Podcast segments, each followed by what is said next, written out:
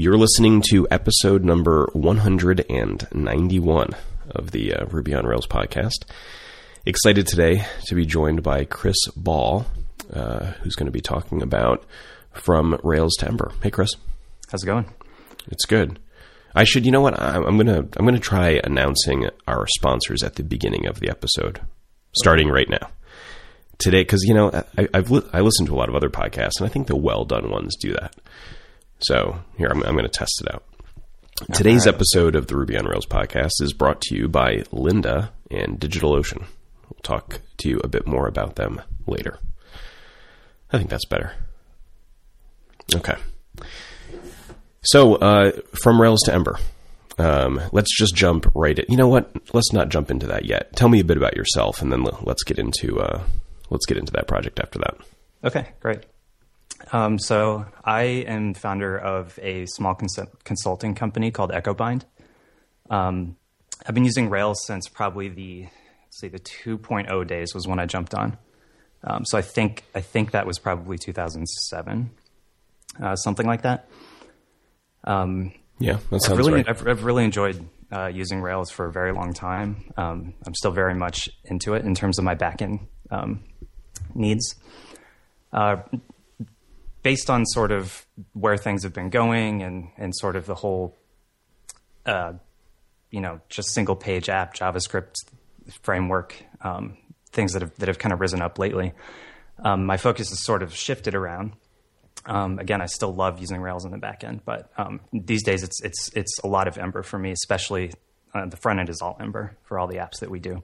So, Um, give me an idea of hours. Like, if you're going to spend one hour a week on Rails, how many do you spend uh, in Ember? I would say it's probably, for the most part, it's probably eighty percent Ember. I mean, if it's I'm spending one hours, if you're talking a you know full a normal work week, um, it's it's actually most most of my hours are in Ember. Wow. Um, so, you're four to one Ember. Is someone else handling the back end, or do you find that the, the back end for the types of apps that you're working on just isn't where most of the work is? It it actually depends. Um, it depends on the app a lot. So there are some some apps that sort of have um, the Rails setup, the Rails world in place, um, and it's just kind of redoing the front end in Ember. Um, other ones, you know, there's some you have to change the API around depending on how the initial one was was set up and done.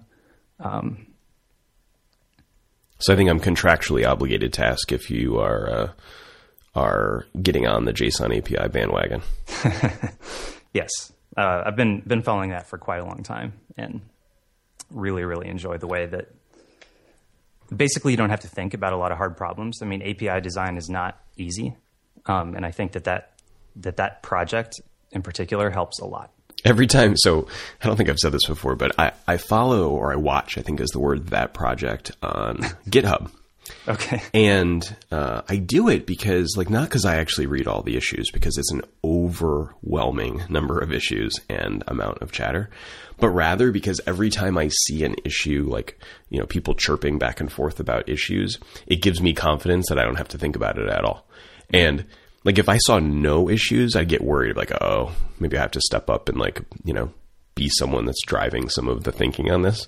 But as long as there's so much, you know, yik yak, uh, I just sit back and enjoy the uh, the outcome, yeah, which has been great. I think Yeah. so great.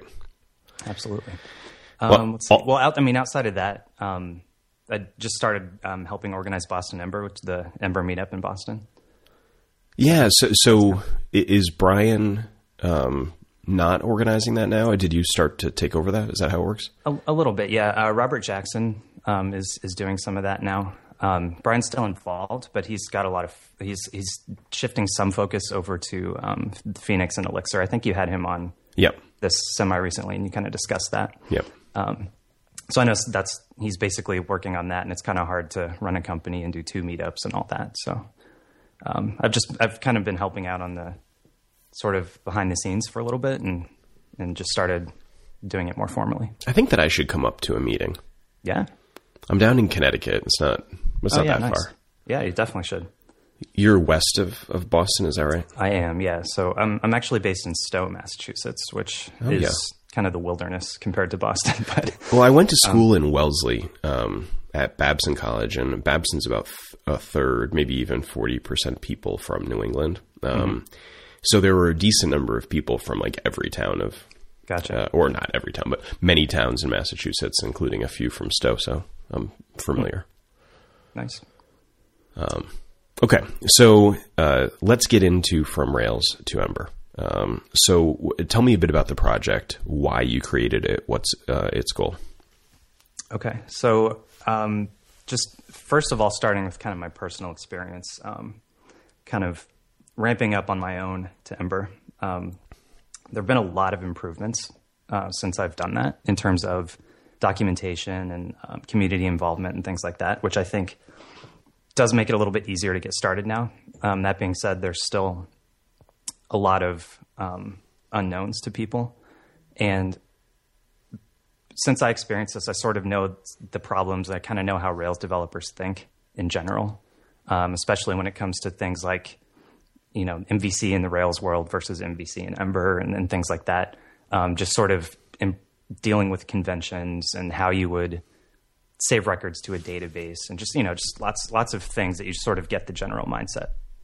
Um, and I've, I've helped quite a few other people kind of go through the same process. Um, I've also helped some of the companies that we work with uh, at EchoBind sort of begin their transition over.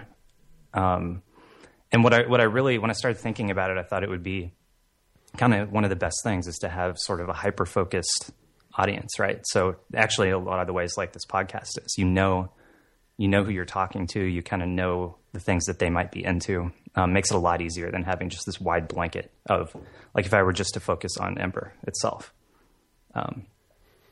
Yeah, I think it makes like even looking at the homepage, and I read the, I read all of the tips. Um, Okay. I don't know, maybe about five days ago. But I, I think it's a very, it's a very smart way to organize a kind of a, a website with content about learning Ember. Because you're right, if if if you're talking, to, if you assume that the person you're talking to is an experienced Rails developer, you can assume a, a whole lot about them, Right. and, and what they know. Right. And yeah, I, I thought that it was it's pretty effective. So let me list out some of the tips, and then let's talk about our favorite. Okay. Okay, so there are only I think eight or nine, so it'd be easy to list So them all. far, yep. so okay, number one, embrace conventions. Uh, let's go one by one.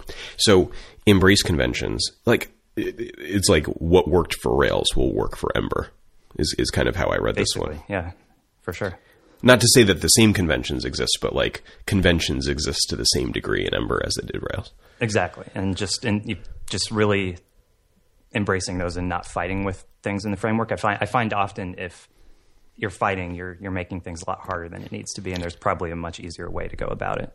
One of the trickiest things I remember when I was first learning Rails that you know people would talk about embrace conventions just ad nauseum, and I, I remember, and it, it gets hard to remember this as the years go by, but Sure. I remember that um, I got a little bit frustrated in that I didn't know what it felt like for things to feel easy yet. And then, like once you've done it for a while, it, it's very easy to tell if you're like out of the stream Right. right? Because like things feel hard, mm-hmm. you know, and you're like, okay, there's no way that other people in this community would put up with it being like this. So I know this is wrong. But in the beginning, everything feels hard. So like, you know, That's true. how can you how can you sort out like what's what are the problems being caused by your own of how of how hard it is. yeah. ineptitude from those that are that are actually uh, you know you going the wrong way. Right. I, I kind of feel like that's a. I don't think that's a solved thing. Like when I when I talk to people that are new programmers, you know, giving them sort of a cheat sheet for understanding if the problem they're facing is something that they probably would face if they, like like like, like if if that's a problem that the community faces, that's a hard sensor for them to develop. Right. And well, and then there's the other layer of if they're brand new to programming or if they're just new to the language. Yeah, yeah, right, right. Because there's, I mean, it's not a short stack of things to know. Right. All right, so embrace conventions. Completely agree. Number two, there is no more page reload. Yes. So this is less of a um, Ember specific issue, but more of just moving to a JavaScript framework. Um, you can still sort of run into this if you've if you've kind of gone down the um, the TurboLinks path, I guess. But Well, it's really any client framework, not yeah, just JavaScript. Exactly, that's true. but yeah, it's you know we're used to as as Rails developers, we're very used to kind of that request response cycle, and everything gets kind of thrown away and rebuilt every time you click a link. Um, for the most part, I mean, you know, that's not hundred percent true, but That's mostly true. it's mostly true, yeah. And so it's just to keep in mind that when you're dealing with this, you're, you you just have to realize that your app is just going to load once, and then you're going to fetch all the data for it, and you just have to make sure that you're you have that you keep that in mind. So I knew this intellectually at the beginning when I started Ember, but it, it it's a good tip to have up front because it took me a little bit to have that really sink in mm. and say, oh right, like that controller still there. Like Yeah. Next no- time you load it up, you see something that was art that you had done previously. one thing that I and there there's a ton of good about that, and there are some definite gotchas.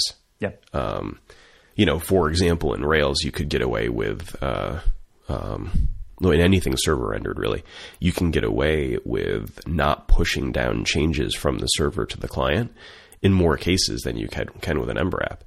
Because in an Ember app, like you may have the one instance of the app up and running all day or for many hours at the very least. Yeah. And if you haven't thought through, like, uh, I, I have to reload the, you know, reload the models, but maybe you don't want to reload all of them. So, because then you, you lose some of the benefits of, of, uh, of Ember, especially for the models that are slowly changing. So then, you know, how do you, how do you sort of have the best of the both worlds? And at least for me, that's pushed me towards, you know, WebSockets much more and pushing things down. And that's a, like, that's deeply intertwined with this. There's no more page reload issue. Definitely, definitely. And and you know, if, if you're building an app that has a lot of graphs, for example, and um, say you don't tear them down properly when you're changing routes, then you know you can run into situations where your memory just grows over time, which you wouldn't have that issue uh, in, a, in a normal server rendered app.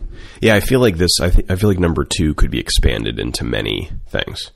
It could, yeah. Like, and, and that's what are the consequences of their thing their being? Go ahead. Yeah.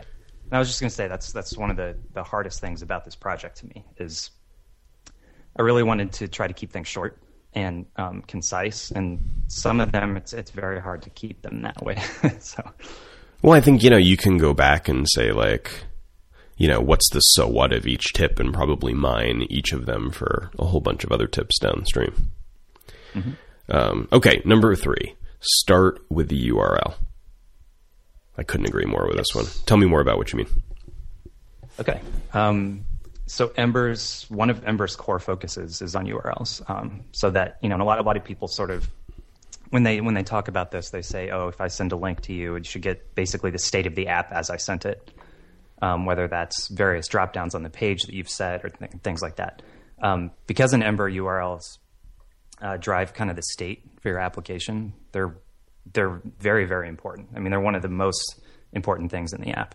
And typically, if you think through everything starting from a URL level, um, you'll you'll structure your application well.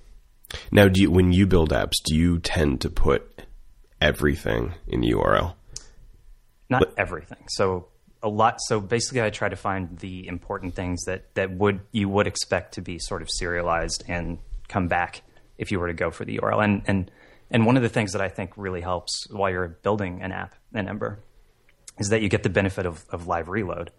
Um, so when you're when you're building in these things and you want to get back to the state, it's very easy to tell if you're doing it properly because the page reloads and you're either there or you're not. I, I've had that exact experience. Yeah. Where I mean that that's sort of one of, and I think this is a great tip.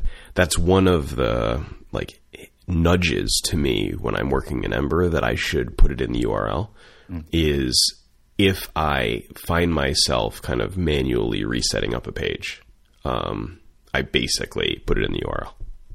Um, just because I figure if I have to do it twice in a test, it's probably or while kind of manually testing things, then the likelihood that that's a that that's a thing that a user would need to do is is kind of high. Agreed. Um, and I, I think my initial bias, and I don't know if this was a coming from Rails thing or not, was to not put enough in the URL. I kind of had like a a fear of ugly URLs because of query params tacked on the end. Yeah. that I've I've yeah, done I away with now. That, yeah, I definitely think that that. I don't know. I guess that's just kind of a, a mindset because I was in that mindset too. Um, I think I think it was probably stemmed back from the earlier days before you know Rails was a thing, and we were all used to these horrible URLs all the time. And then suddenly everything was cleaner. And so I think I feel like that's kind of where it started.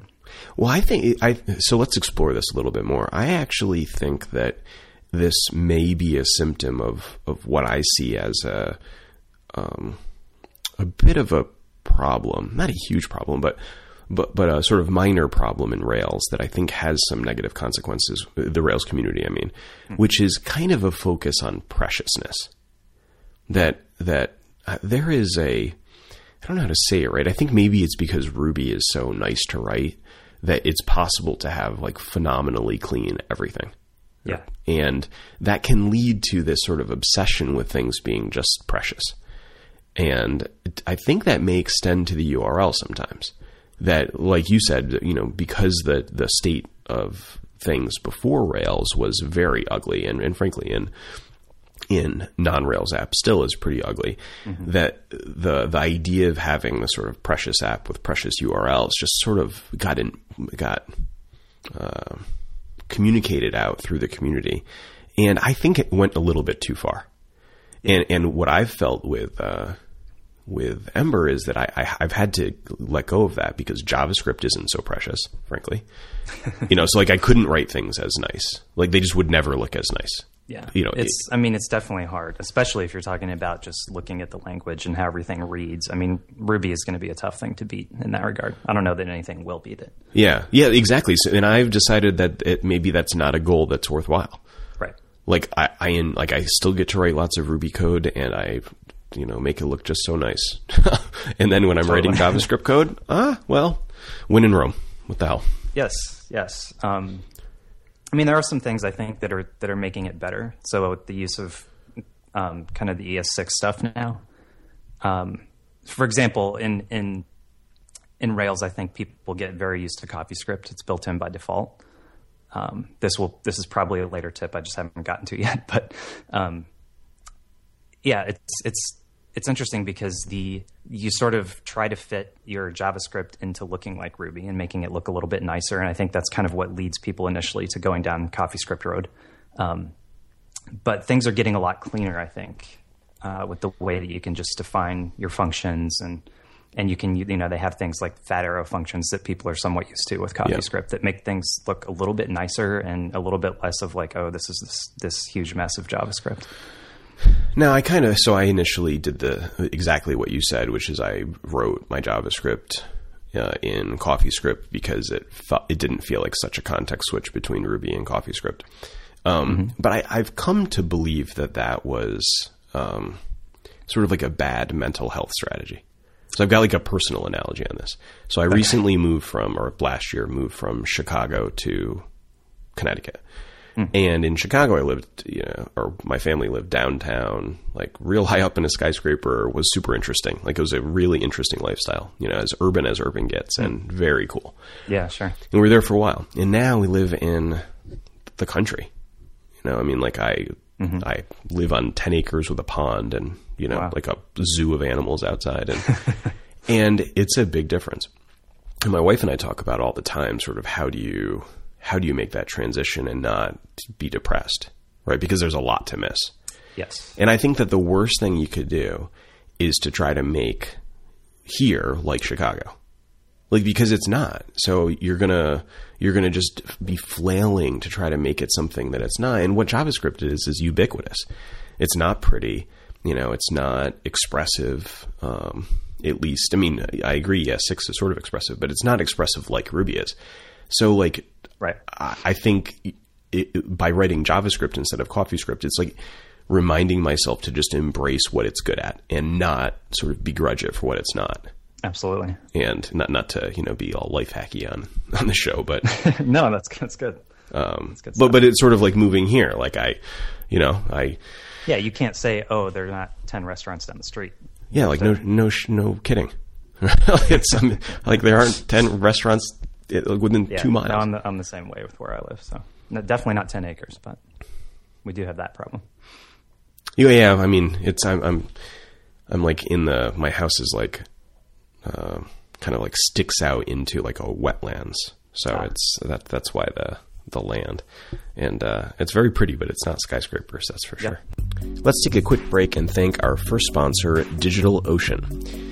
DigitalOcean provides simple and fast cloud hosting built for developers. Create a cloud server in 55 seconds and for as little as 5 bucks per month. DigitalOcean is built for developers and used by over 400,000 of them, including me.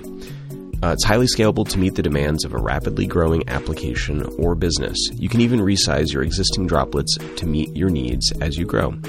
You can choose your OS, so Ubuntu, CentOS, Debian, Fedora, CoreOS, and FreeBSD. One click install for apps like Django, Docker, Drupal, LAMP, uh, GitLab, MediaWiki, Node.js, WordPress, Ghost Magento, OwnCloud, Ruby on Rails, and many more. All servers are built on hex core machines with dedicated ECC RAM and RAID SSD storage. Servers can have up to 20 CPUs, 64 gigabytes of RAM, and 640 gigabytes of SSD hard drive space. You can deploy servers in regions all over the world with gigabit speeds and 99.99% uptime full featured DNS management, and uh, that means you can easily manage all your domains. Auto backups and snapshots allow you to easily clone and deploy servers. It's so easy to get started, you can deploy an SSD cloud server in as little as 55 seconds. They also have an extremely active community offering the largest and most detailed set of tutorials on system administration that exists. And I totally agree. I've gone to DigitalOcean's uh, blog or wiki or, or whatever they call it, the, the uh, knowledge base, many times to. Uh, to uh, learn a bit more about DevOps topics that I really don't know that well. Their community is perfect if you're just getting started or are looking for support on deploying Docker. So uh, head on over to their website. It's digitalocean.com to learn more. And when you sign up, um, use the code Ruby Podcast at checkout for a $10 credit. That's two months at their lowest price. A $10 credit towards your new account. So thanks to DigitalOcean for supporting this show. okay, tip number four uh, controllers are not controllers. Yes. So this one, um, I'm going to be happy with coming up in number two how their controllers are going away. So this tip, I don't know what I'm going to do with it. Just have it archived, I guess. Um, but in the you'll need to you'll need to like version from Ember to Rails, just like the guides yeah, are version. Yeah, you know, someone actually sent a, a, tweet about that recently, and I was trying to think through how I could even do that, and it's just I think it's just it's too much work. I don't um, think you should try. Honestly, I think you should just so edit really out the old stuff. Just yeah, I'll try to keep everything current, and that's kind of what I all I can do. And you know, so but on on one hand, I'm actually glad that this won't be as much of a hangup anymore.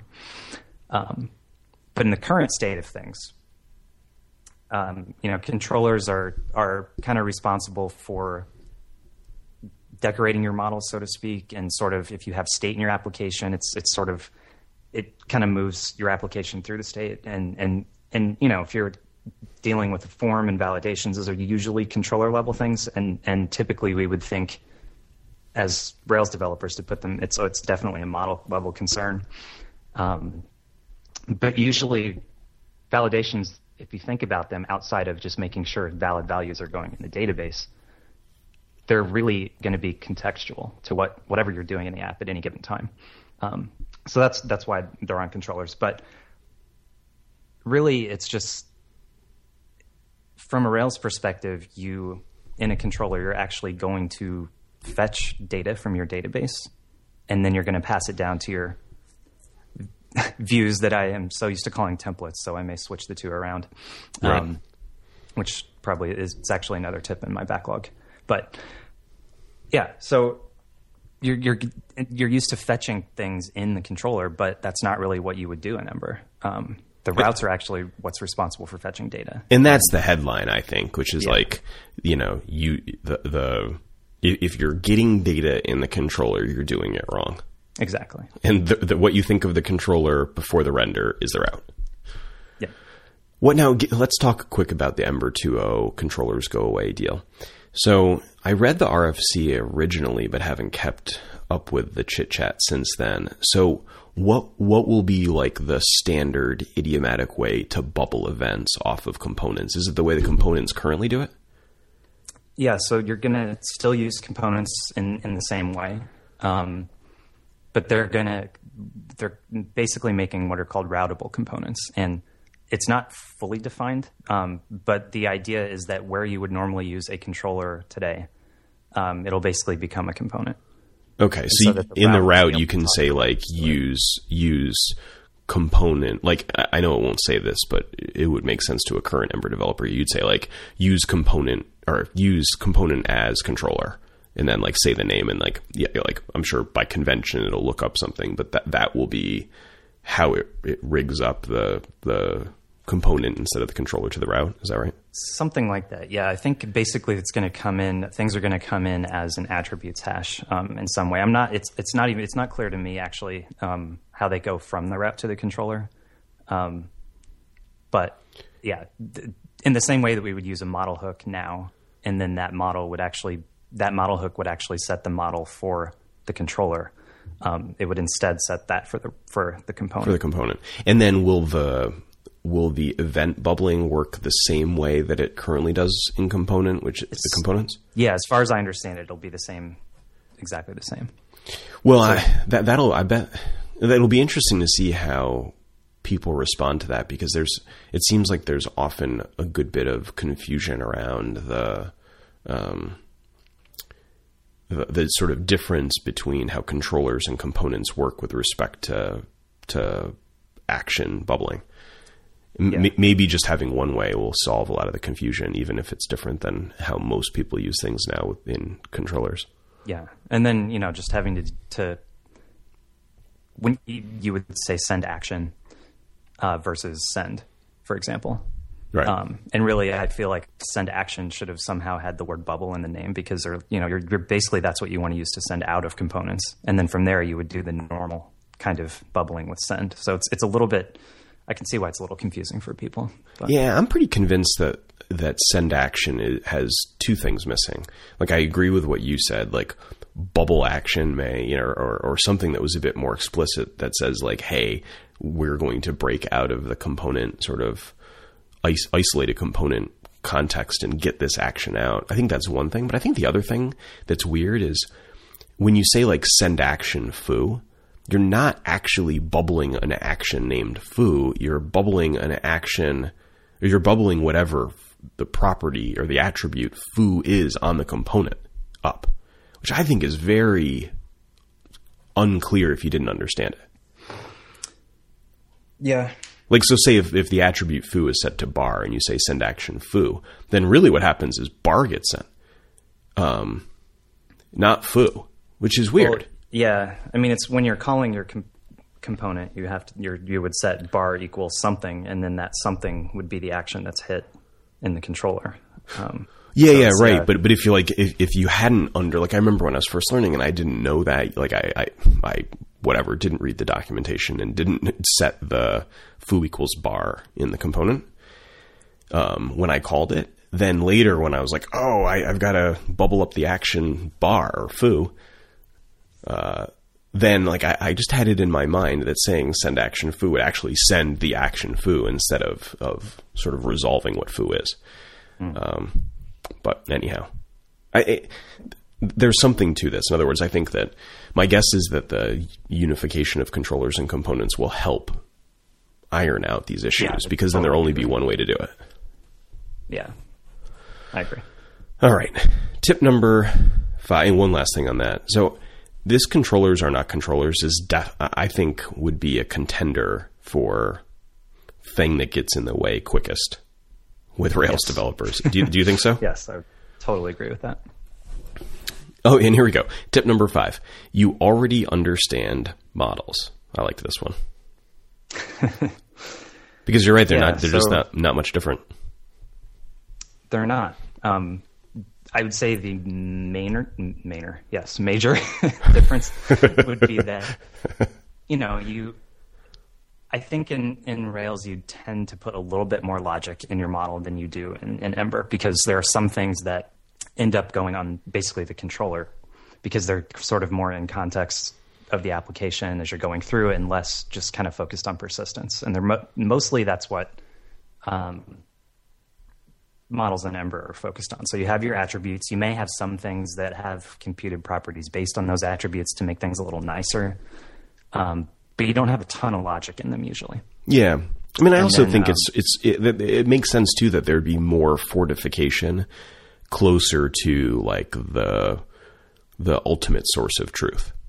Like so, because because when I read this, I, I took a look at like models in an app that I'm working on on the Rails side and on the Ember side, and you're right, like the models in Rails had a lot more going on, and but most of the lot more going on was just sort of the the the defense mechanisms to say like okay i've got to really like in in the rails app it has to really sort of manage all of the persisted data very carefully and ember you know is sort of a client of that so it doesn't have to i mean it has to worry a little bit about those things but that's really just more for user convenience than like the good of the app Right.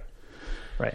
And another thing that I thought was helpful with in this sort of this context is to almost think of your API as a database. Um, so when you do things like call model.save, conceptually works exactly the same um, in Ember and in Rails. And the difference being that in with Ember, it's actually making you know making a post request for you, um, and in, in Rails, it's just saving to the database.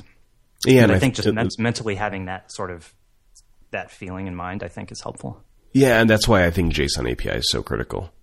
Yeah. Because th- that allow once we've hit the the promised land of what that should give to us, and the you know the um, on the Rails side we can depend on libraries like JSON API resources, and on the Ember side we can depend on the adapters, and you know the standard is the thing that, that enables each of those to sort of flourish.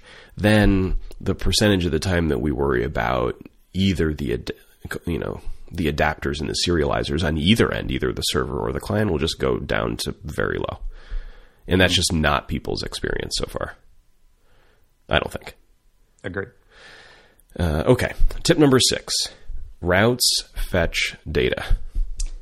Yes, this is another contender for um, places that people get tripped up a bit, and it's not so. A lot of times, you know, we just mentioned that you, as a Rails developer, you're used to fetching data in the controller. Um, there are some cases where you need to do that, but more often than not, um, I would say 99% of the time, you really want to try to fetch data in the routes. It's kind of the route's responsibility, especially as you're thinking of driving things from a URL standpoint. So, you know, you go to a URL, that goes to the route. The route sort of gets the data that we need and passes it down. I And think from that- there, it can be m- manipulated, in, you know, however you need in the application. But just in terms of getting what getting the data that you need to render the page. I think that I don't remember if this is in tip number six. I suppose I could look, but I um, I may not remember either. It's okay. yeah, I'm going to look while we're talking.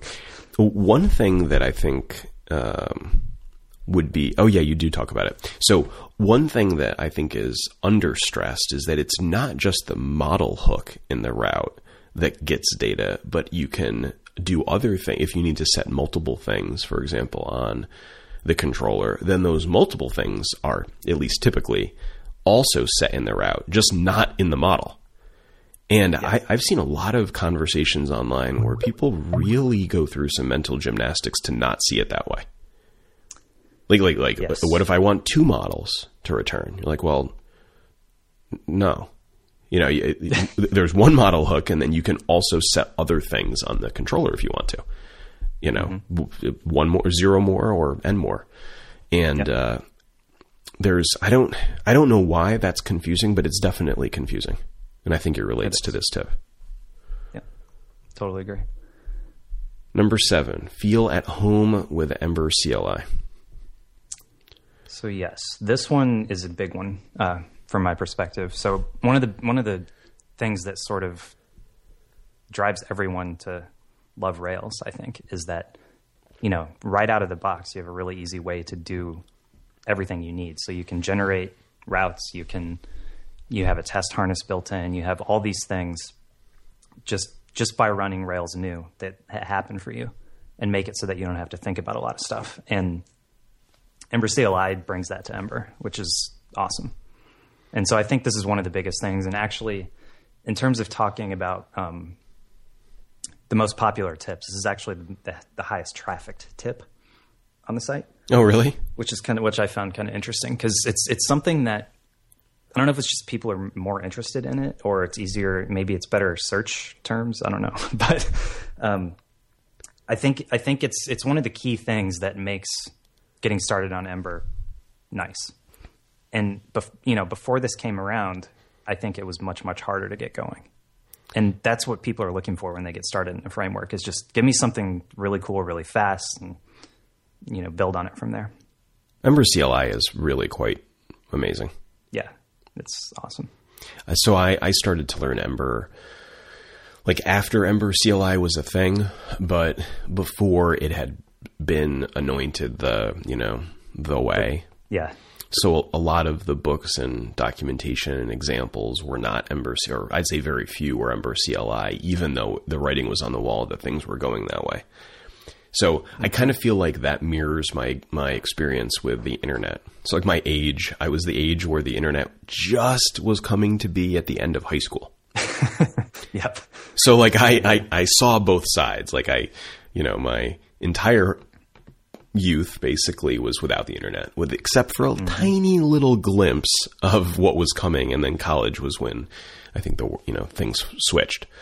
Um, yeah, exactly. So from the beginning of college to the end of college was like the world completely changed, and I, I kind of feel like the, uh, my experience with Ember is similar to that. That I I saw just enough of the pre Ember CLI world to kind of appreciate what we've got now. Yes, uh, and you know a lot of people from I'm I'm happy just strictly. Well, so I'm very very happy from a user perspective of it, um, but I'm also happy from sort of the consulting side of the, the coin. Um, because the last thing I want to do when I go on a project is go in and help people with their grunt tasks and like their whole manual setup that they have to do all this stuff. And so just knowing, and it kind of goes along with conventions as well. Um, you can hop onto a project and just know, just like in Rails, where all the files are going to live, how things are generally structured, and that helps a lot. Yeah, I mean, hey, if you're consulting, you're doing this a lot too. So if you know, if you're working inside of a company on, you know, a, one or a couple apps, then kind of once once you've got a build process, however hairy it is, well, that's the deal. And you probably, at least to some degree, forget about how rough it was to set that up. But if you're working on a new project every n weeks, oh man, you know, then you got to go give birth to a well, new project constantly.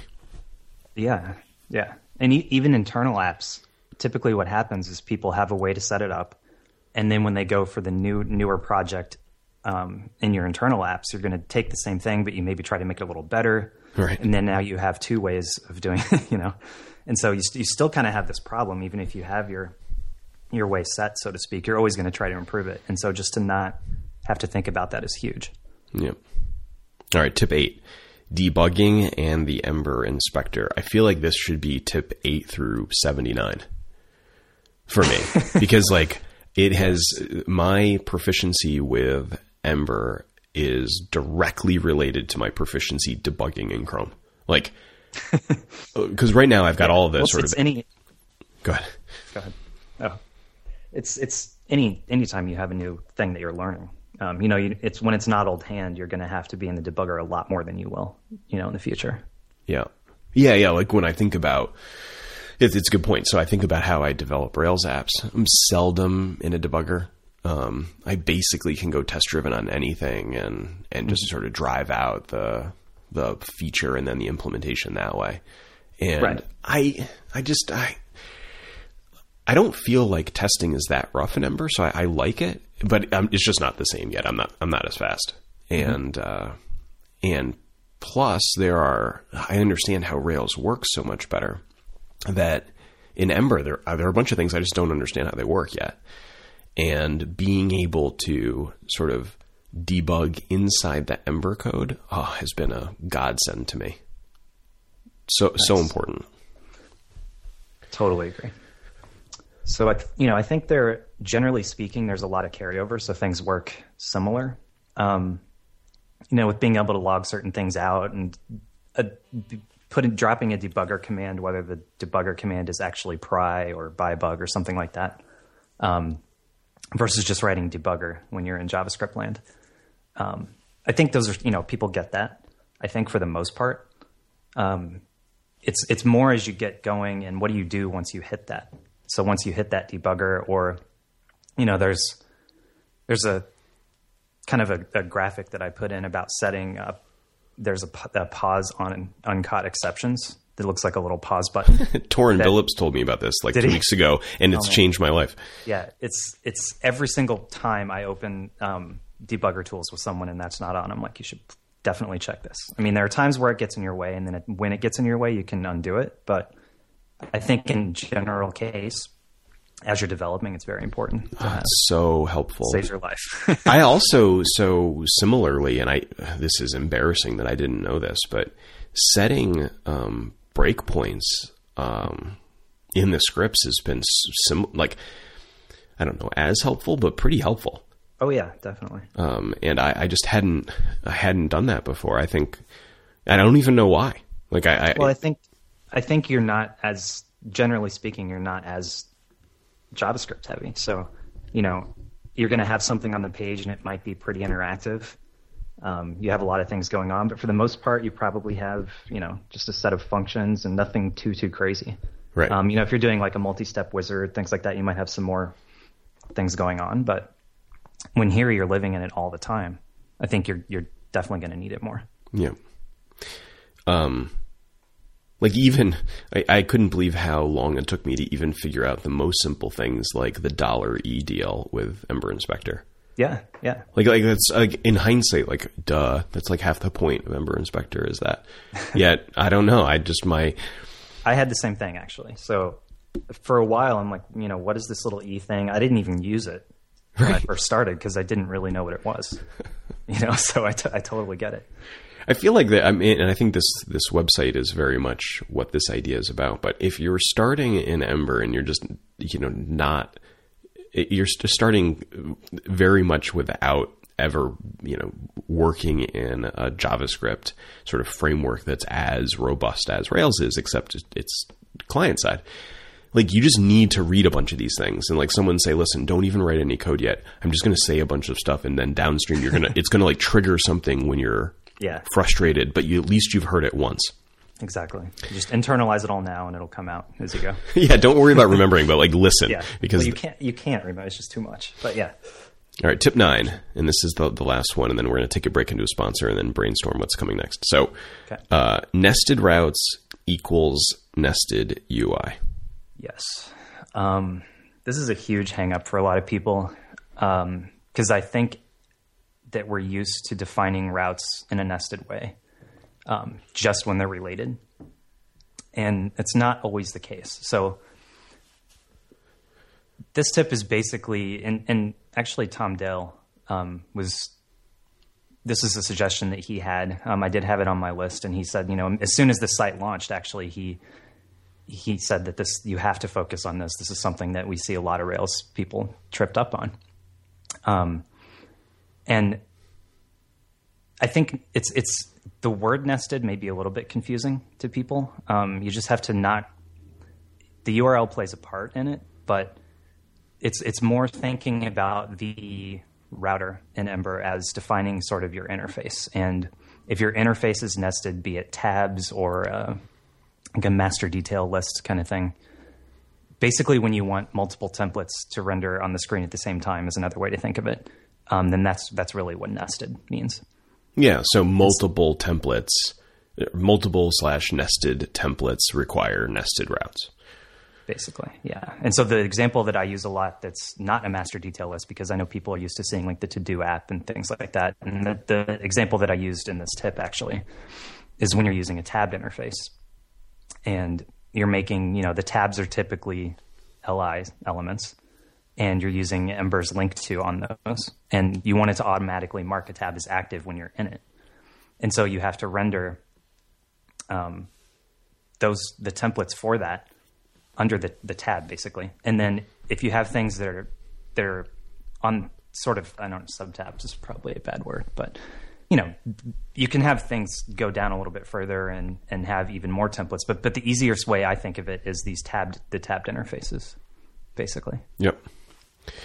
Yeah, and I I I agree that this is something that people get hung up on. I I think I've read like I I think I actually read this tip uh, this week to remind me of something, but but I've also heard Tom talk about it, and and I don't know, like like a lot of this, there there comes a, a time where it no longer is an issue to sort of embrace what you know embrace the way to think about how to design the apps. But until you're there, there's a lot of hesitancy to to design uh, t- to design things sort of using as many nested routes as I think is appropriate in a lot of cases, especially for a more complicated app.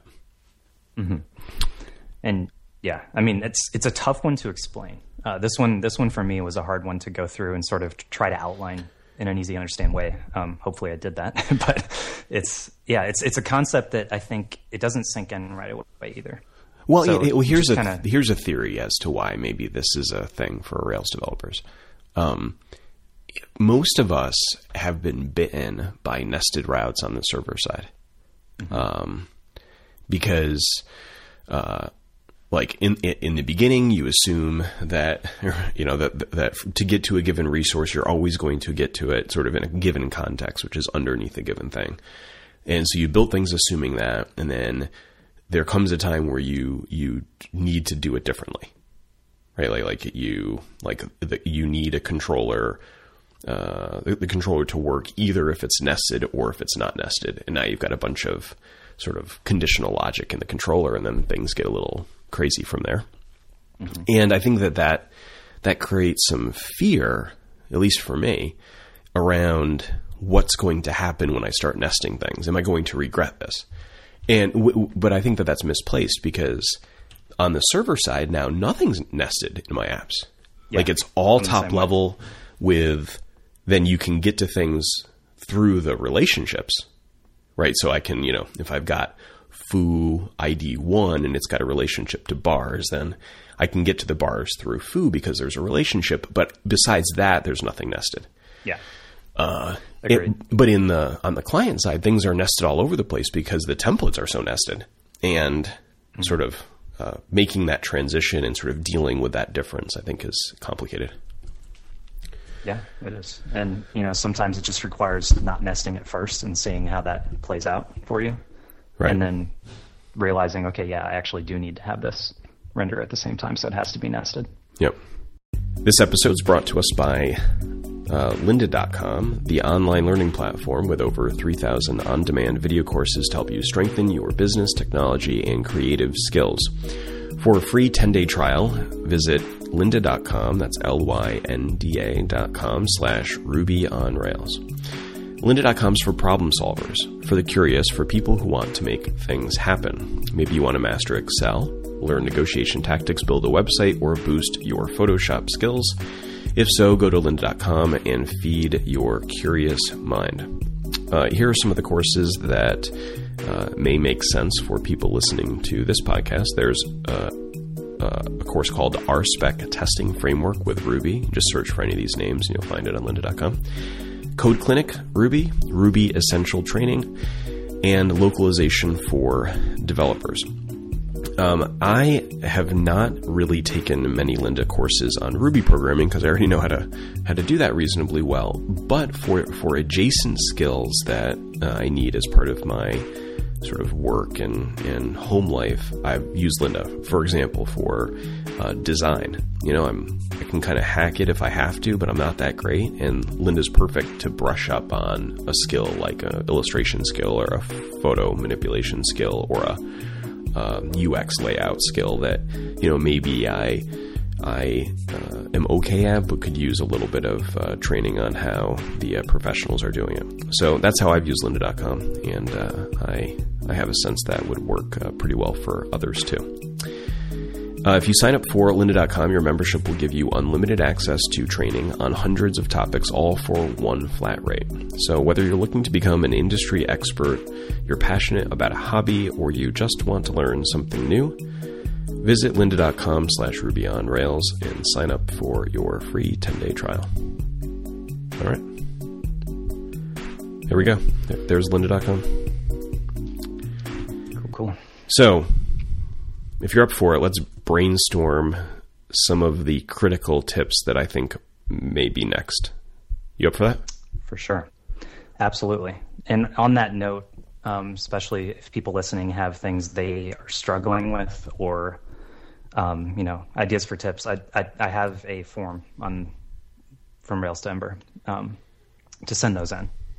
Um, so yeah, and you know, Twitter works too. But let's do it. I think it'd be a fun feature for what it's worth to for uh, the community to vote on the most critical tips. Like so, imagine because because when, when I read your site, I I I'm constantly thinking about like the the order of them, which is the most important. Like if I could only tell someone one thing, which of these things would I tell them? If I could only tell them yeah. three things, which order would I tell them in? Um, I think that may be revealing, just as an aside. Yeah. Uh, okay, here's my tip number tip number 10 or number 1 that's not on here is like async async async async promises promises promises um, that you have you know unless you have uh, in, unless you've gone a little bit off the beaten path you have not dealt with async like you're going to have to deal with it so learn up right now Yes. I agree with that. that's a hard one too It's tough. Yeah. The the uh, draft title for that is called "Promise Me Something." there we go we'll see. We'll see. this is fun so we'll see how many have a draft title Yeah, yeah. I've got a I've got a backlog at the moment. I think of like fifty. So That'd be hard not for us all of to. them will make it. I'm sure. you know. that one's pretty. Like I think you can't get too far into Ember into really building an app. I think all of the toy apps don't have to deal with this because they all kind of like the uh, wave away the actual dealing with the server and use fixtures. Uh, or don't async the relationships, and therefore you can kind of not worry about these things. But as soon as you've got a real server, oh my goodness, async. Yep. Definitely. Um, okay. Uh, adapters. Yes. And, and there may be a theme here, which is like, you know, things in Ember data that people don't, you know, necessarily want to deal with early. yeah, Um, for sure. But like, adapters are a thing that in the best case you cannot worry about. But if you don't have any idea of how they work, then inevitably when something goes wrong, like you're working on an API that isn't conforming to whatever standard on a given resource or in general, then you have to like roll up your sleeves and do something about it. You can feel pretty lost pretty quick. Totally. Um, I- I felt are right along the same line as that. Yeah, exactly. That's coming as, next. As soon as you have an API that doesn't return an ID for something, then it's you know, what do I do? And I don't think that either of either adapters or serializers are like punishingly complex, really, when No. you when you get into it. But if you, you're coming from a place of not knowing much, they they feel it, yep, which is sort of like all of Ember, actually. it's true. Like once you know a bit, it's not that rough, but uh, early on it can be pretty rough. Yeah. I think that the CoffeeScript, like drop CoffeeScript now, and just embrace your ES6 future. Yep. Are, So far, your three. Yeah, all these so far are on, so that's good. Uh, I don't know if async or promises should be separated. They're they're you know, I'll, well, I'll have to see how that plays out because it's possible that the promise one can be long enough by itself and then build on it, but maybe they can they can go together. yeah. Anyway, but yes, Yeah, because I think that there's like one which is the general like JavaScript point, which is, you know, promises are not, things are are it's a it's a, you know, concurrent language and Ruby's not and you got to get used to that. And then promises is like v- a particular thing you're going to deal with a lot in that world. Um do you agree with the drop CoffeeScript point, by the way? a hundred percent. Um, So that's kind of what I touched on before about it. You know, a lot of the reasoning for CoffeeScript is because it looks nicer, and I think that moving forward with the ES6 functionality, things do look nicer. Um, it's never going to be as pretty as Ruby; it's just not. But it it's a huge step in that direction. Yeah. Um And also, you have things like in an action, if you return something truthy, it bubbles. And so, CoffeeScript, because it has an implicit return, that can bite a lot of people. Yes. Suddenly, your action is bubbling when you don't mean it to. Yeah. Uh, testing is is similar to what you're used to, like, and not that rough. That's that's definitely one for me. Yep. because that that that sort of surprised me. Uh, yeah, you would expect it to be a totally different world, and there there are things that are a little different, but generally speaking, you know, you're used to to helpers from Capybara like fill in, and, you know, stuff like that. You're, I think a lot of the stuff makes sense. You're used to using the visit keyword. Um, the one awesome thing about it is when you're writing apps, tests for apps and Rails that have a lot of async functionality, um, it can get pretty hairy where you have to do, you know, click a button and then wait for some element to appear on the screen to know it's finished and, and then go from there. And stuff like that is just gone. Yeah, it works. Uh, when doing testing in Ember, which is just awesome. yeah. I mean, I think that the thing, maybe the detail that I'd add is that, like, embrace acceptance testing. So, like, in Ruby, I think, you know, like, like you're coming from the other side, you know, so you're, you're sort of building up your unit tests on all the p- components and then stitching them together. And then when you have a an Ember app as your client, you know, that's rendering the application for the user on the uh, in the web at least, then kind of come at it from the entire other side. Like that the place that testing is easiest in Ember, at least in my experience, is acceptance testing. And models are are uh, at least for me haven't haven't been hard. I think that control mm-hmm. like other things between the model and the uh, kind of the whole rigged up app on the acceptance side that that's a little tricky for me and I've sort of just abandoned it. So I either am testing like the app as it's being used through acceptance testing or the models as some building blocks kind of like I do with unit testing in Ruby.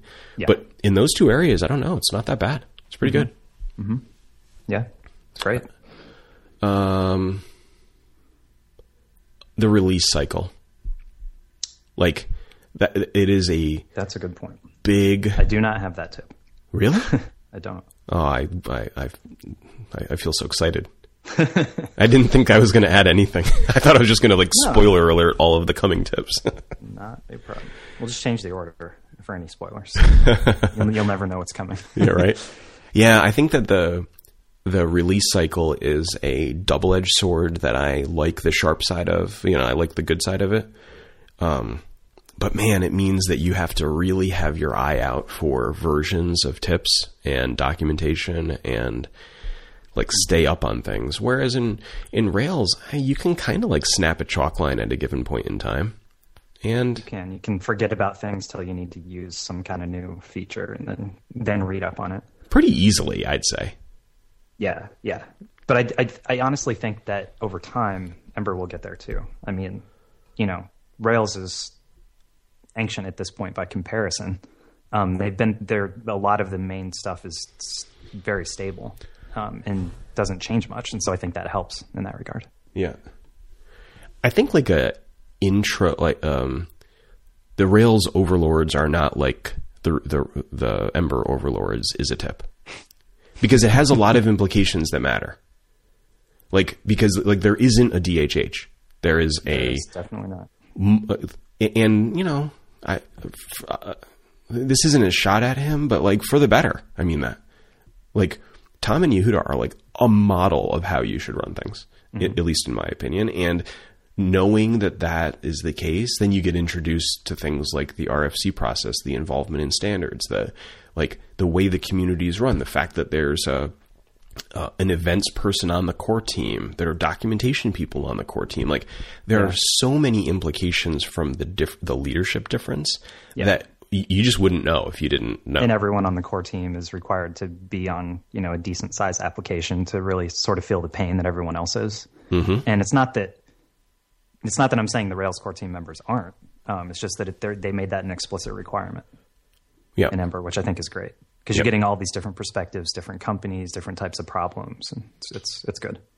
Yeah, and I think like I when I say that, I think it sounds like I'm being hypercritical of DHH, and I maybe I am, but I, I think it's more just that they're like we learn over time how to best handle big open source projects like this, mm-hmm. and I think that they took all the good from how you know what Rails figured out over the years and just added stuff to it. So like I don't think you trade off. I don't think you lose the good of how DHH sort of originally got things going and then has shepherded the project since right. then. You just get more. Right. which is which is nice. I love his new perspective, by the way. I don't know if you caught like the recent tweets after his keynote where he's, you know, I, I feel like in the past he's very much like, you know, JavaScript frameworks are horrible and no one should use them. This is the path forward. And I feel like now he's come around more and saying, look, this is not my bag. I don't like it, but I like that Rails is welcoming and open for all these apps to coexist well. And I, I think, at least from my outside perspective, that was that's a really nice change. Yeah, yeah. I mean, the way that I would say it is that it's like it cracked the door open enough for a foot to get jammed firmly in there, and mm-hmm. then for people to walk right through. Like, I, I think he's, I think he's really not being anything more than like nose holding ecumenical. Like, like in other words, like he's sort of putting up with other things because he knows that that's a that's a good way to to keep well really to to have Rails be what it can can and should be, which is like the standard server um, right. server side for most apps. Um, right. I don't think that I don't really think that he's opened his mind about um, why server rendering is popular, though. Um, because I, I, listened to his his talk again, and mm-hmm. I yeah, I talked about this in the last podcast, so I won't repeat the whole thing. But That's I think true. Yeah, sorry. No, but, but I think that I mean there's a, I think that there is something religious between server rendering and client rendering, and if, if if your whole app is rendered on the server, then rendering things in the client does not make sense, and vice versa. So there is this divide where it can it, it can feel very threatening to your ecosystem to sort of acknowledge that client rendering makes sense because if you acknowledge it, it makes sense, that means that like nothing will be server rendered for those apps, which is a little scary, I think. Yeah.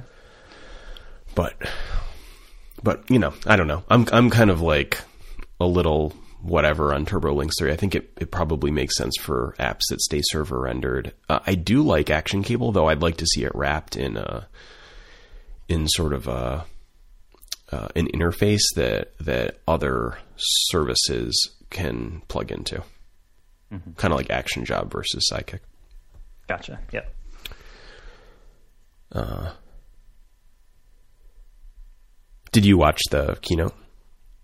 I watched parts of it. Honestly, I didn't watch the whole thing. Um, but yeah, I mean, I, I overall like some of the things. I mean, for me, I'm I I don't really I guess I don't fully understand what my use case would ever be for the action cable stuff, but I'm happy to admit that I'm probably just missing something. I mean, there could be some stuff that's helpful. Well, do you use um, Pusher um, or anything similar? Do I use Pu- Pusher or WebSockets or Socket.io rather? Or yeah, yeah. Well, I mean, that's your use case then. Okay. Like, I mean, Action Cable is just a, an implementation of that inside of a Rails app. In other words, your gotcha. Rails server handles the the pusher responsibility. I see. Yeah. And I mean, like, pusher's definitely a thing. So the idea that there's an open source built into the Rails app version of that seems like a good thing. Mm-hmm. Yeah, I agree. Okay, another tip. Um, I don't know how to phrase this one, but like, it's okay you suck at JavaScript. Here's how to not suck at JavaScript. yeah, I like it because I, I find this um, like have you ever worked with someone that like I feel like I, I've experienced this with like executives at big companies a number of times where like they, they've reached this place of some power and it turns out they don't know how to like create a pivot table or sort data or mm-hmm.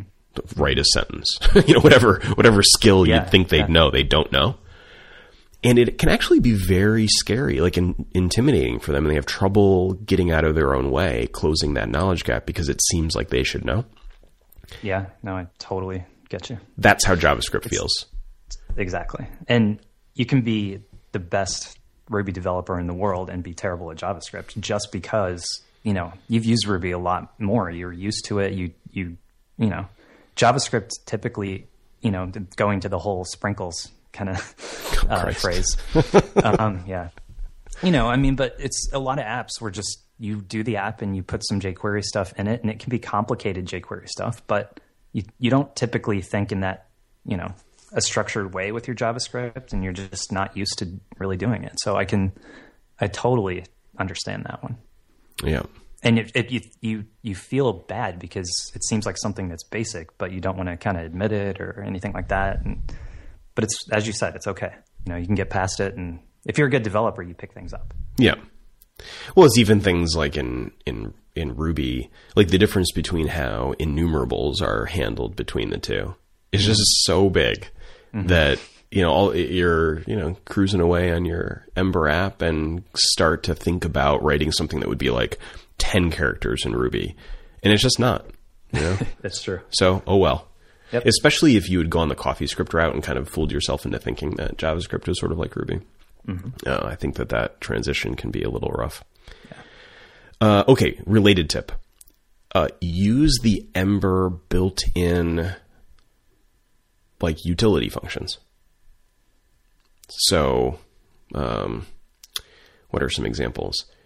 Like, well, like enumerable. Actually, that's an example. Like, so you know, Ember enumerable adds tons of methods. Like, you know, is any? I'm going to get the syntax wrong, but you know, is any? Is every? Is you know, uh, map by that kind of thing. It's it's basically all of the stuff that you would typically install a library like underscore for. Um, you don't have to do that because Ember has a lot of the things built in, like you said.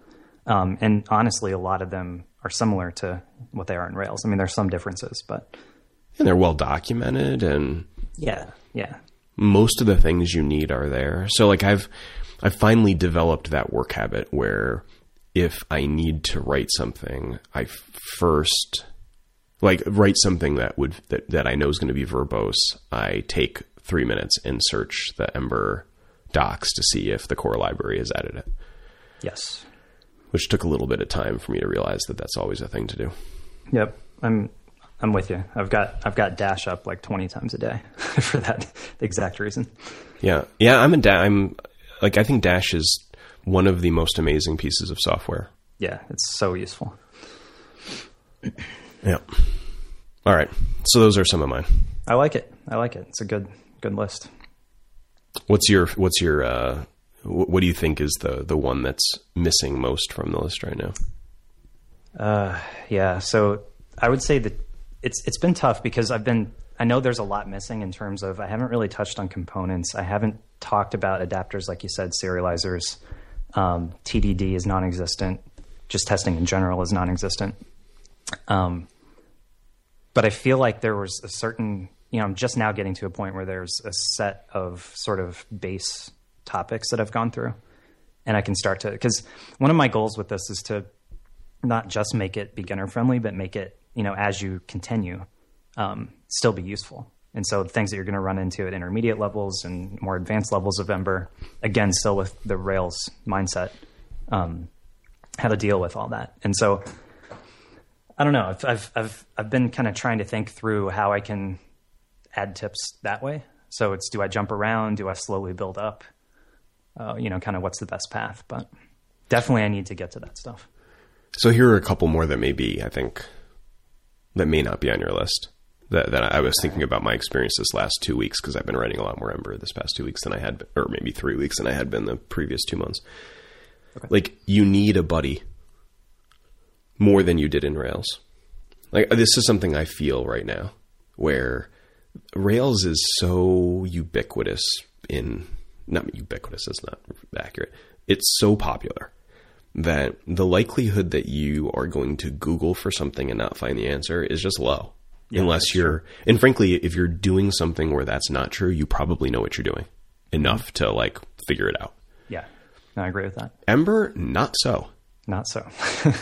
and you're, con- you know, the thing you mentioned earlier about a lot of the docs being, um, well, not so much the docs nowadays, but any Stack Overflow type stuff, any web search stuff is going to still have a lot of the old style non Ember CLI um, definitions, and that's confusing. And things are slightly outdated because the framework's been moving along. And yeah, it's. I hear you on that. You can get in the deep end real easy on something that, can. that frankly isn't even that rough. Right. Like I It's saw, just knowing the which way to go with it from the beginning, right? yeah, Which path to take, and you start down the wrong one, and you know.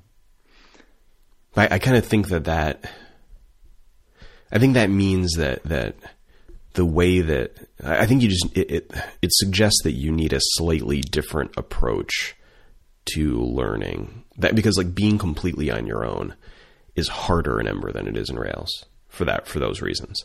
Mm-hmm. And, and, again, I, I, do expect that over time to level out a little bit. But for sure, definitely where we are right now. Yeah, yeah, totally agree. Me too. And like, just so, just how do you get from from here to there? Because I think that the, I think that the community accurately sells how good the community is. In other words, like one thing people will say about Ember right away to a new programmer is how great the community is. Yeah, and like, like I agree, I agree with that, but it's not big that's true. And yeah. there's some cost to that. And I think that that can get lost in the sort of exuberance around the quality. Mm-hmm. Mm-hmm. I, yeah, I hear what you're saying, especially if, you know, for people that live in an area that maybe they don't have, you know, a monthly meetup and don't get to run into people as often. Um, and on that note, it's, you know, reach out to people online. I'm happy to help people where I can. Um, there's also a community Slack channel um, or IRC if IRC is more your your style. Um, you know, where you can try. People are really good about helping, but as you said, the the base just isn't it, the actual, I guess, user base isn't as big. Um, so it's not as the information is not as readily available. I've, I've been disappointed in the Stack Overflow sort of yeah, vibe. I've, yeah, I tell people to just sort of avoid that. Unfortunately, um, but that's that's not part good. of the problem. I know, I know. It's I, I think in I don't know how to address it. There was a thing a while back where um, I guess really if you use Stack Overflow, look at the date is all you can do. But there was there was this conversation a while back about well, how do we tell people these tips are out of date? Like, is there a way to say out of date? Is there a way to say this isn't doesn't apply anymore because they won't let you delete anything? Um, yeah, but I mean, you I mean, but I don't know how what your reputation is on Stack Overflow, but I mean, if you have like uh, uh, probably yours or mine, you can edit things. Yeah. Like in other words, like people don't though. So it's it's tough to go back and edit everything. But so here's my suggestion to them. I'm going to send this as a suggestion to okay. the team that to consider adding sort of a Stack Overflow ambassador to the core team hmm. because it's it's a problem you know like the the the likelihood that a question because because it's sort of a it feeds on itself right now the likelihood that a question gets answered on stack overflow is too low it takes too long quality's not good enough and the existing answers are often dated. They could be up both the question and the answer could be updated and need to be. Mm-hmm. like and the the degree to which that doesn't happen is going to f- further dig the hole. Yeah. So you know given how incredibly important Stack Overflow is to most programmers' lives, especially new programmers to something. Yeah, no, I hear you. There we go. There's my yeah. There's my pitch. I like it. I mean, you know, and even if it's not a, a, a, core person, I'm sure that there's someone in the community that can sort of try to step up and help do that stuff. I know people try to answer things on there, but it's again, I think it's it's a user based problem partially, or just maybe they just don't have the bandwidth because they're helping also in IRC all the time, or I don't know. But yeah, well, it's it's something that should be looked at. I and, do agree, and I agree that like I, I was prescribing the solution probably too quickly, but but I, I guess what I should have said is the leadership of in the in the project itself can make a priority of yeah. that that, that yeah. one way the community can really improve itself is fixing that, and then how that happens. Uh, there are obviously multiple ways that it work fine, but sure. Yeah. So so this is a lot of work for you to do this project if you're going to do it well and you're doing it well. So why? Like uh, what's this uh, let's talk the soft stuff as we close. Like Yeah. Why? So um so just in general, um, helping people out is good. This is sort of a way right. that you know, I I can do that without um so for me for example, I mean, not to kind of contradict what we just talked about, but m- my personal view is that answering stuff on Stack Overflow doesn't really do it for me, I guess. Um, I'm happy to talk with people on, on Twitter or something like on chat, something like that that's a little more, um, I don't know the right word for it, but you know, it, it's, it, it, feels better, I guess, it feels more personal. Um, doing this, this site to me is just sort of my way to give back without necess- you know, I'm not necessarily committing to Ember itself in doing this and giving back, but it's along the same lines of kind of making things better as, as a whole. And it's maybe more along the documentation type path, I guess. Um, but I do think that this resource and even something like it for different uh, languages, maybe, is something that's really good to have for people, as long as it's kept up to date, so you don't get into that, you know, that other problem we just talked about. Yeah. I like um so for what it's worth, I like the like if you bought into the idea that it'd be helpful to have a buddy or a, handful of buddies, um, if you're kind of a solo or or or you know small team, I, I think that this site is interesting as a possible sort of organizing mechanism for things like that because there is a cohort of people that um, a pretty big one from Rails that is adding Ember, and uh, mm-hmm. they can help each other because they they they know like like it's easy for me to speak to a Rails programmer about an Ember issue for exactly the reason right. that you write this site. Um, right. And I just I wonder how we I wonder how we can identify those sort of vectors. Like Twitter obviously works pretty well for me because I know lots of Rails people and know decent number of Ember people, so I can just ask and someone's going to reply. Yeah, but I don't know that I've, that works. I've tossed around the idea of um, you know just making like a small Slack community for it. Um, I know there's the issue that people are now in like eight or nine different Slack channels, Slack communities, but um, it might be some it might be something that's kind of forum like, but not a forum. That might be a good way to just sort of bounce ideas, specific ideas off people. I don't know. I don't know if it's actually useful to have that or not, but that's just something I've been considering potentially. Yeah. I mean, I think that having a, yeah. having a Twitter list is an interesting possible thing. Okay. Like, who are the Twitter? I mean, not that people generally use lists that much, but like, who is the community of of uh, of Twitter uh, users that sort of fall into the the folks that would read this site, and and mm-hmm. that that is a group that has a lot to you know to share with each other and, and could help each other. I think. Yeah. I also like Twitter, so I kind of like things that go that way. Cool. Well, there's no reason you can do. You know, you don't have to do just one thing. So. no. Trying out, see what works for people. Uh, well, I've enjoyed this. I enjoy your site. I enjoyed the conversation. Thanks, appreciate it. Um, yeah, it's been it's been good. I hope it's I hope it's something that's that's helpful to people, um, and it's something that I've been dealing with a lot. So it's just a matter of making sure. I think the other thing I'm trying to do with it is just to make sure I'm not being kind of too no- noisy with it. And so I've been roughly doing one tip a week. Um, I feel like if I do a little more than that, then it's just too much. But yeah, we'll see. I'm excited to see kind of where it goes, and I'm I'm hoping to at you know once I get a little bit further along, sort of compile the best of these tips. Um, I don't know if you saw on the site that I mentioned working on a guide and that type of thing. I want to have a quick way for people to have a cheat sheet with kind of Ember on the right and Rails on the left, and just sort of see like comparisons, and then also just a quick kind of short guide of like the top things to, to do. And so I'm, I'm sort of trying to use these tips as a way to to figure out the best content for that. Is the app an Ember app? It is not, but it probably should be. Boo. I'm actually using Middleman. I know. Boo. I'm booing. I think it'd be good. Like I, I don't know. I'm I'm I'm a fan of going that way. Yeah, it's certainly not not hard to do in that case. But. Especially since um, this is sort of a, a, pet peeve, but especially since people are like, "Yeah, well, my app is a is a document centered app," which is like a thing. You know, that's like a trope, you know. And I like, and and then it, you'd have to like also deal. I can't believe I didn't say this earlier.